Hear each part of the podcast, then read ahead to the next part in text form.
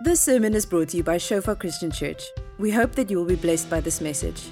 Our audio and video sermons are also available on Shofar TV to download and share. Hello, church. What an amazing opportunity to be the church and to worship together. Just a thank you to Pastor James and all the people that have spent hours just preparing uh, and getting this internet um, just broadcast online. And so we just appreciate everyone and just to be in the presence of God. You know, we've uh, started with big groups in Stellenbosch and uh, we're working on a plan to also do drive in church. That's going to be exciting. We're just waiting for all the transmitters and all the stuff to to work out, and then we'll let you know. Maybe in two weeks, the f- last weekend of July. That's our plan to start then. Um, but what a what a privilege to be able to share the word of God, you know. And uh, thank you to everyone that makes it possible uh, for this opportunity. So I want to pray for us and uh, just ask the Lord to to enlighten and to open up the eyes of our understanding. So Lord, that's what we're here for: is to know you and the power of your resurrection and the fellowship of your suffering and to be conformed to the image of your death, Lord. And we want to bless you for your faithfulness and your goodness in this time of lockdown. Uh, that we can see your word change our lives, Lord. Your word is indeed living and powerful and sharper than any two edged sword. And we say, Holy Spirit, you're welcome. Come and breathe on the word of God and make it alive again to us today in Jesus' name. Amen. So I'm going to share, and it's quite a challenging uh, sermon today. So fasten your seatbelts.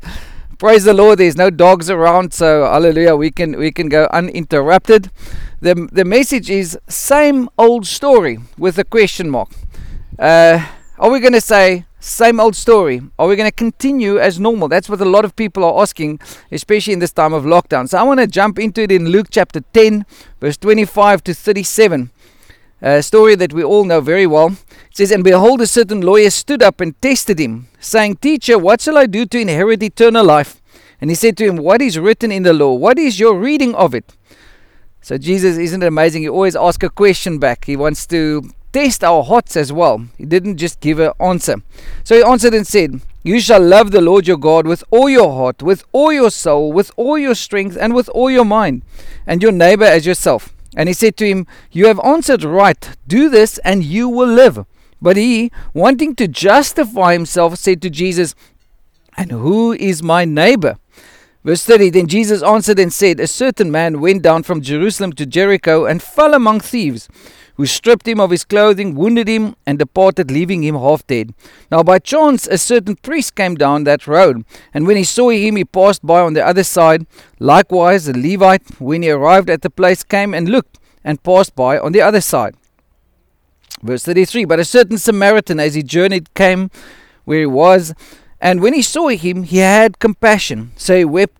He went to him and bandaged his wounds, pouring an oil and wine on him, and he set him on his own animal, brought him to an inn, and took care of him. On the next day, when he departed, he took out two denarii, gave them to the innkeeper, and said to him, Take care of him, and whatever more you spend, when I come again, I will repay you. So which of these three do you think was the neighbor to him who fell among the thieves? And he said, He who showed mercy on him. Then Jesus said to him, So go and do likewise. Uh, a story that we've heard a lot of time and a lot of people would say like yeah this is this is about mercy this is about looking after the poor and taking care of the poor but there's so much deeper stuff into this story and uh, just two things there was this road that this guy was traveling on into Jerusalem it was a narrow road it was very rocky uh, people never traveled alone because of um, just robbers that would come. And so it was a familiar scene to a lot of people in scripture. And so here we hear the story of this guy that got attacked. And then there was the other thing, the whole idea of the Jews and the Samaritans. And, uh, you know, there was just no, they didn't sit around the same table. And the reason for that was because at a stage, the northern kingdom and the southern kingdom of Israel was divided. And so in the Babylonian captivity, the Babylonians came and took the southern kingdom's guys away, where Jerusalem was the main capital. Now, that's a couple of hundred years before Christ. And so these Jews preserved the Jewish culture, even when they were in captivity. Uh, they were doing the sacrifices, they were doing the ceremonial law, and so the Samaritans in the northern kingdom, where Samaria was their capital, they mixed with all the other tribes. They got some of their gods in, and there was a it was actually chaos. And so eventually, when Ezra and Nehemiah restored the kingdom, the southern kingdom, those Jews came back out of Babylon and they restored the whole of that kingdom. But they never mixed with the Samaritans because they just said, like, you guys compromised, we kept the faith, you mixed. And so we have this tension all the time, even in the book of Acts, uh, where the Jews thought the gospel were theirs because of their hard work, and the Samaritans, they even had their own fake temple. Um, you know, you could see the woman at the well in John chapter 4, uh, where Jesus ministered to this woman at the well. So there was there was so much tension, and that's why the story is so has such an impact on our lives, because here's the Samaritan taking care of this robber. I want to focus on a couple of things, and I'm going to call it sins. You know, sin isn't uh, just immoral stuff that we do, but when we become disobedient to God, when we uh, miss the mark. What is sin? Is to miss the mark or the bullseye, to to miss God's will for our lives. And so this story talks about a couple of sins, and the first sin is the sin of indifference. You know, what is indifference? Let me give you a definition. To be indifferent about an issue means that it does not matter one way or another. One way does not have any more value of importance than another. There is a lack of interest, enthusiasm, or concern for something or someone. To lack compassion, to not get involved, sitting on the fence, and not to take or to make a stand. So the priest, now you must remember, the priest going up and seeing this man on the roadside, he sort of went to the other side. He ignored it. He was indifferent to this guy's situation. Now, we can be the same concerning sin in our lives. You know, sometimes in the modern gospel in the West, what we do is we manage our sins, we manage the stuff in our lives, and then, you know, disobedience creeps in, and the fruit of our lives, yeah, it just, it's just like, hey, let's, let's, try to be good people but indifference means like i'm I'm sort of I'm not involved. I'm losing my passion for something. I'm not engaging. And so the, this is what the priest did. Now remember, the priest went up to Jerusalem to go and make sacrifice. So he was going on his religious duty. He was thinking, like, sure. And if you're going to read Numbers, you'll see that the priest, if he would touch a guy that was dead, had to be un- he was unclean for seven days and had to clean himself.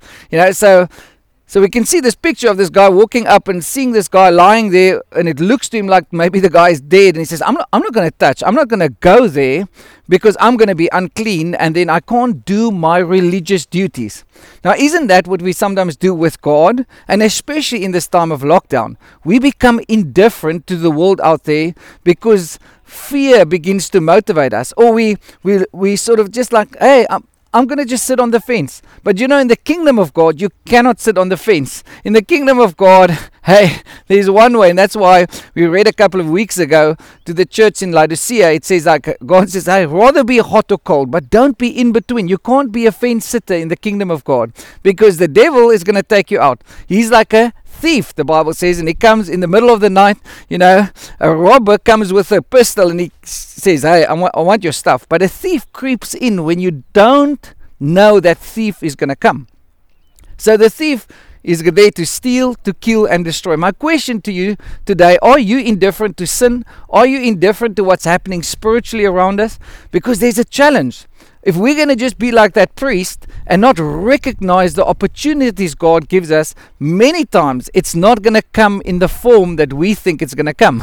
And so here was an opportunity for this priest to minister, but he thought like, "Hey, my religious duty will take more preference than the opportunity I have." So what he did is like, "Hey, I'm going to just be indifferent. I'm going to go to the other side. I'm not. I'm not going to say anything. It's it's not really my responsibility." Um, but that's what's happening to the church a lot in the world at the moment. Because lots of people are just saying, like, ah, difficult times. But now is the time to pray.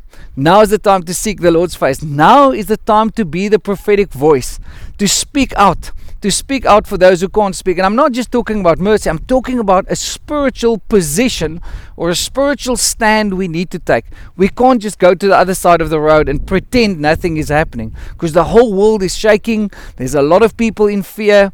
And hey, you and I need to stand up. You and I need to be bold in this time. So the second challenge is what the Levi did, and that's called the sin of apathy. The sin of apathy is simply when we become asleep, when we are not awake to our situation, when we sort of like just become, yeah, just, I don't have any strength. And especially if your spiritual strength is lost. Listen to this when it talks about the church being asleep, it says the following it says the church was not literally asleep, but it became insensitive to its relationship with Jesus Christ. It became insensitive to its spiritual responsibilities towards God and the world. This does not mean that church members were out freely breaking the laws of God, but the relationship was still nonetheless deteriorating because of that lack of attention. So that that's what happens is if you are not going to maintain something, you and I know, you know, um, it, it, it just slowly deteriorates. It slowly gets rust, you know. Uh, I remember when uh, we moved into a, home in Stellenbosch, I was so excited about the swimming pool, you know. I never had a swimming pool, and there was a swimming pool in this house, and it was amazing. So the first Saturday, I was going down to this pharmacy place, and I was thinking like, whoa, I'm so excited. I'm, I've psyched myself up we're going to maintain this thing, yeah.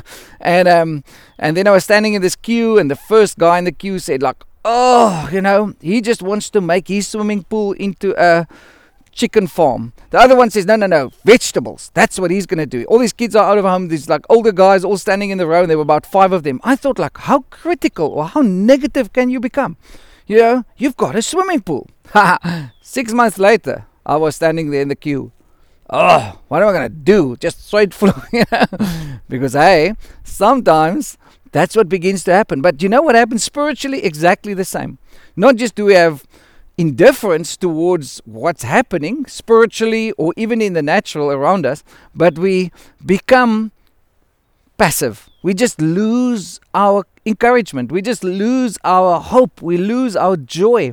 And that's what happened to this Levite because the Levite was walking and then he saw, he saw the situation. It wasn't like the priest, like, oh, I'm just going to be religious, I'm going to go to the other side. He actually looked at the guy and he did nothing. Know? And that happens to a lot of us. I've, I've been a pastor and then sometimes, you know, for three months didn't read my Bible. Just slowly deteriorating. You know, most people that backslide don't backslide overnight. They don't decide, oh, oh I'm going to commit adultery or I'm going to just like steal or I'm going to. No, no, no. What happens just over a slow period, over a long time, you stop reading the Word of God, you stop uh, fellowshipping, stop being accountable, get a bit offended with some people, yeah, and then slowly, and that's why it's so important that we trust God that church um, and our meetings and our gatherings will start as soon as possible you know, because there's something that happens when you walk in the light together. You know, just sitting at home, that's great, because lots of people are saying, yo, yo, yo, I've got my family, I've got my kids, but that's been great for the first couple of weeks. But remember, the church has got a bigger mandate. Our mandate is to reach the world. And if we become indifferent or we have apathy towards what our mandate is, slowly we will deteriorate. Slowly, things will start to move away. And so, we must, uh, you know, the question is do you have an unholy discontentment with the status quo? Or do you just think, like, Corona is here, all this stuff is happening. So, I want to challenge you don't lose your passion, don't lose your focus. Pay attention. you know, just like you check your bank account, so you have to check your spiritual bank account every day every week. Be sober, scripture says. Be vigilant because the devil is like that thief. He comes in the middle of the night, he wants to steal, he wants to kill, and he wants to destroy. You know, he, he hasn't got any other plan. Steal, killing, and destroying in our life. So that's the sin of apathy. That's what the Levite did. And it's sin because it keeps you out of obedience with God. Sure, it's a bit tough, but let's read again. Listen to this in Luke chapter 21, verse 34 to 36. But take heed to yourselves Take heed, take stock, check your bank account, lest your hearts be weighed down with carousing, drunkenness, and cares of this life. And that day come on you unexpectedly. For it will come as a snare on all those who dwell on the face of the whole earth.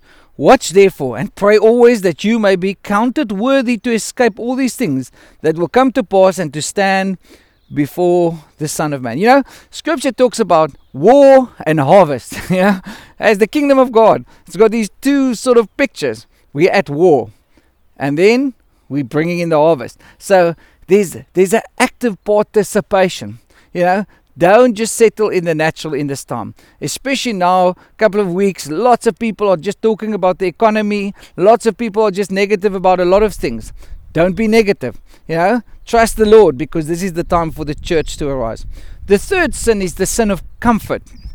You know, all the both of these two, the priest and the Levite, they were comfortable in their religious duty. Comfortable to download the sermon, comfortable to just read their Bible. And so, what happens? We create comfort because fear drives us to create comfort. Complacency in our lives we just settle for the status quo. We say, oh, world is in trouble, it's the end of days, so let's just leave it, you know? We create a false sense of identity and security. And we submit to a culture of consumerism. And what begins to happen is we replace the fear of God for the fear of man. And you know what? You can't have both of them in your life at the same time. Do you fear God? That's the question. And unfortunately, the church in the West, ugh, we've we've lost that. We've lost the ability to really say, God, you're my number one, and there's no number two. God, you're my number one, and there's no number two. You see, your comfort zone then becomes a stumbling block to your destiny, to what God has called you to do. And the church in the West is in trouble at the moment because there's no prophetic voice, there's passivity, there's indifference. Firstly, towards God, and then secondly towards the mandate that God has given us. So awake church, arise. It's time for us to awake. It's time for us to stand up. Don't be passive. We are the answer and we have the answer for the world, a dying world. And so the fourth thing that happens is if we give in and if we just create this atmosphere of indifference, apathy, comfort zones in our lives, then we lose our right to exist. This is tough. the church will lose its right to exist. And how can I say that? Listen to this in Matthew chapter 5, verse 13 to 15. The Bible says, We are the salt of the earth. The church of Jesus Christ. You are the salt of the earth. Verse 13 of Matthew 5. But if the salt loses its flavor, how shall it be seasoned? It is then good for nothing but to be thrown out and trampled underfoot by men. You are the light of the world. A city that is set on a hill cannot be hidden. Verse 15 Nor do they light a lamp and put it under a basket, but on a lampstand, and it gives light to all who are in the house. Let your light so shine before men that they may see your good works and glorify your Father in heaven. You know, salt was used to add flavor, to preserve meat. They didn't have fridges. Yeah. Salt makes people thirsty for water. if you eat a lot of salt, people are going to run to the water. But people are not running to Christ. Why? Because the church has lost its flavor. The church has lost its holiness. And if we are not different than the world, you know what?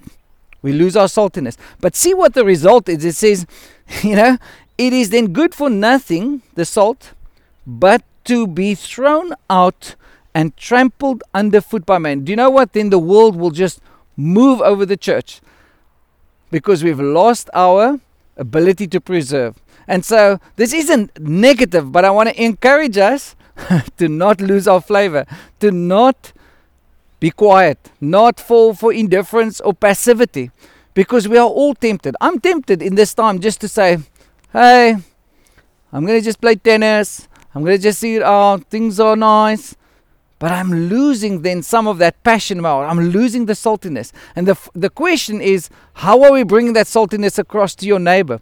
How are you, you know? Uh, and so we're excited, you know, we're going to do a flyer drop of just a, hope message in the whole town. We said, Let, let's just go for it, you know? let's, let's be the church. Let's, let's be there, not just to give food, but not to be indifferent to a lot of people that are af- afraid, a lot of people that have lost their sense of why they are here. And so, how, how do we start? Listen to this in 1 Peter 4, verse 7 to 11. But the end of all things is at hand. Therefore, be serious and watchful in your prayers. So, I'm not talking about doing a lot of stuff, but you can see in your prayer life, and I can see in my prayer life. You know, we've been having a couple of situations with people that have really fallen deep into depression. They're just like, oh, the wheels came off. Not just the wheels, the axles of the cars broke, you know? And um, and then you feel like hopeless. You feel like, yo, what can I do? And then the Lord says, pray. Pray without ceasing. And he says, above all things, have fervent love for one another, for love will cover a multitude of sins. Verse 8 Be hospitable to, hospitable to one another without grumbling. As each one has received a gift, minister it to one another as good stewards of the manifold grace of God. If anyone speaks, let him speak as the oracles of God. If anyone ministers, let him do it as with the ability which God supplies. That in all things God may be glorified through Jesus Christ, to whom belong the glory and the dominion forever and ever. Beautiful picture. And the question is in your prayer life, firstly, and then secondly, what are you still using the gifts that God has given you? I know a lot of people say, oh, I can't serve at church because I've been used to serving at church. Now, serve your neighbor, serve people through prayer. There's so much we can do. But if we lose that thing, like, oh, you know, I'm the victim, and that's what the devil many times tries to tell us. He says, the church, we're the victim. We, we, we're just like, we're going to close down, you know, all that stuff. That is such nonsense from the pit of hell because God wants us to be the church. He wants us to be the salt and the light. But we need to repent of that indifference. We need to repent of sometimes losing our focus. And and and again I want to say we have to start in our relationship with God. You know, are you hungry for the Word of God? Are you hungry to spend time with God? Are you hungry in prayer? And I, have seen that, you know, just um, being on a, on, on a week holiday um, was was just so amazing because the you know we were just relaxing and all of that stuff. And as i was waking up the morning the lord said to me this people that you are staying with i'm going to give you an opportunity to minister to them. And i thought like yo so i just prayed. And there was one specific person that the lord laid on my heart. And so i said during the day lord yeah it's it's great now just to relax and to rest and all that stuff. And uh, that evening that person came to call me and say we need to chat. Two hours later it was just so beautiful because i'm not doing things for God, I'm doing things with God. And so in this time, we need the Holy Spirit more than ever. But I want to challenge you. Are you going to allow same old, same old? Just to think like, oh, I'm going to just listen to what the world says, the economy is crashing, things are happening around, you know, the, the whole virus is fake or whatever, you know, and there's so many rumors going around. And hey, we need to be responsible, yes. But don't just maintain your heart. Don't just maintain, know? Because when I came back after this week, my swimming pool was green. You know? The pH level went out, you know? Now to get that thing back to its original blue, beautiful color. it is difficult. Shock treat it, do all the different stuff, but we don't want to get there spiritually. You know, you don't want to shock treat. You don't want a crisis in your life to wake you up because it's the goodness of God that leads us to repentance. And that's what he's challenging. He says, Will you come? Come partner with me, church. Now's the time for the church to arise. You may say today, yeah, but you're just the encourager, you know? You just you just like passionate. No, it's tough sometimes. This sometimes we suffer. Sometimes there are great challenges. And that's why we need the Holy Spirit. We can't do it in our own strength or through striving or through competition or because I want to. And that's why the scripture says, each one minister your gift. Each one live in that space. Yeah? And so i am more excited than ever for the opportunities god wants to open up for the church. But hey we can't just be like these priests and the levites. Just normal same old same old. Because as you're going to walk on that road maybe there's somebody lying there and you think like no no no i can't do that. I'm, I'm so focused on doing stuff like i used to do it. But this priest and the levite missed God's destiny for their lives because of indifference, apathy, comfort zone. So I want to challenge you, Church of Jesus Christ. Arise, wake up, wake up to the call of God. God is doing something all across the world, and uh, let's listen to what He says and let's not miss the opportunities He gives us by just either being religious or drawing back or becoming completely passive because there's something God wants to do in your life and my life. And you may say, "No, in the flesh, I'm just like, ah, I'm, I'm just like over it. I, I just, I've, I've lost hope. I've lost my joy." Then, hey, ask God. Isn't that amazing? Sometimes I, because I'm an encourager, you know, encouragers need the most encouragement. Because sometimes your highs are very high and your lows are very low. And then you know what? Then it's so amazing. I sometimes just say, God, I need encouragement because I'm feel a bit depressed or whatever. You know, then wow, then God will send people that are praying. He will send the prophetic word. People will send those words through. And I think like, wow, you know, isn't that amazing? That God speaks, you know.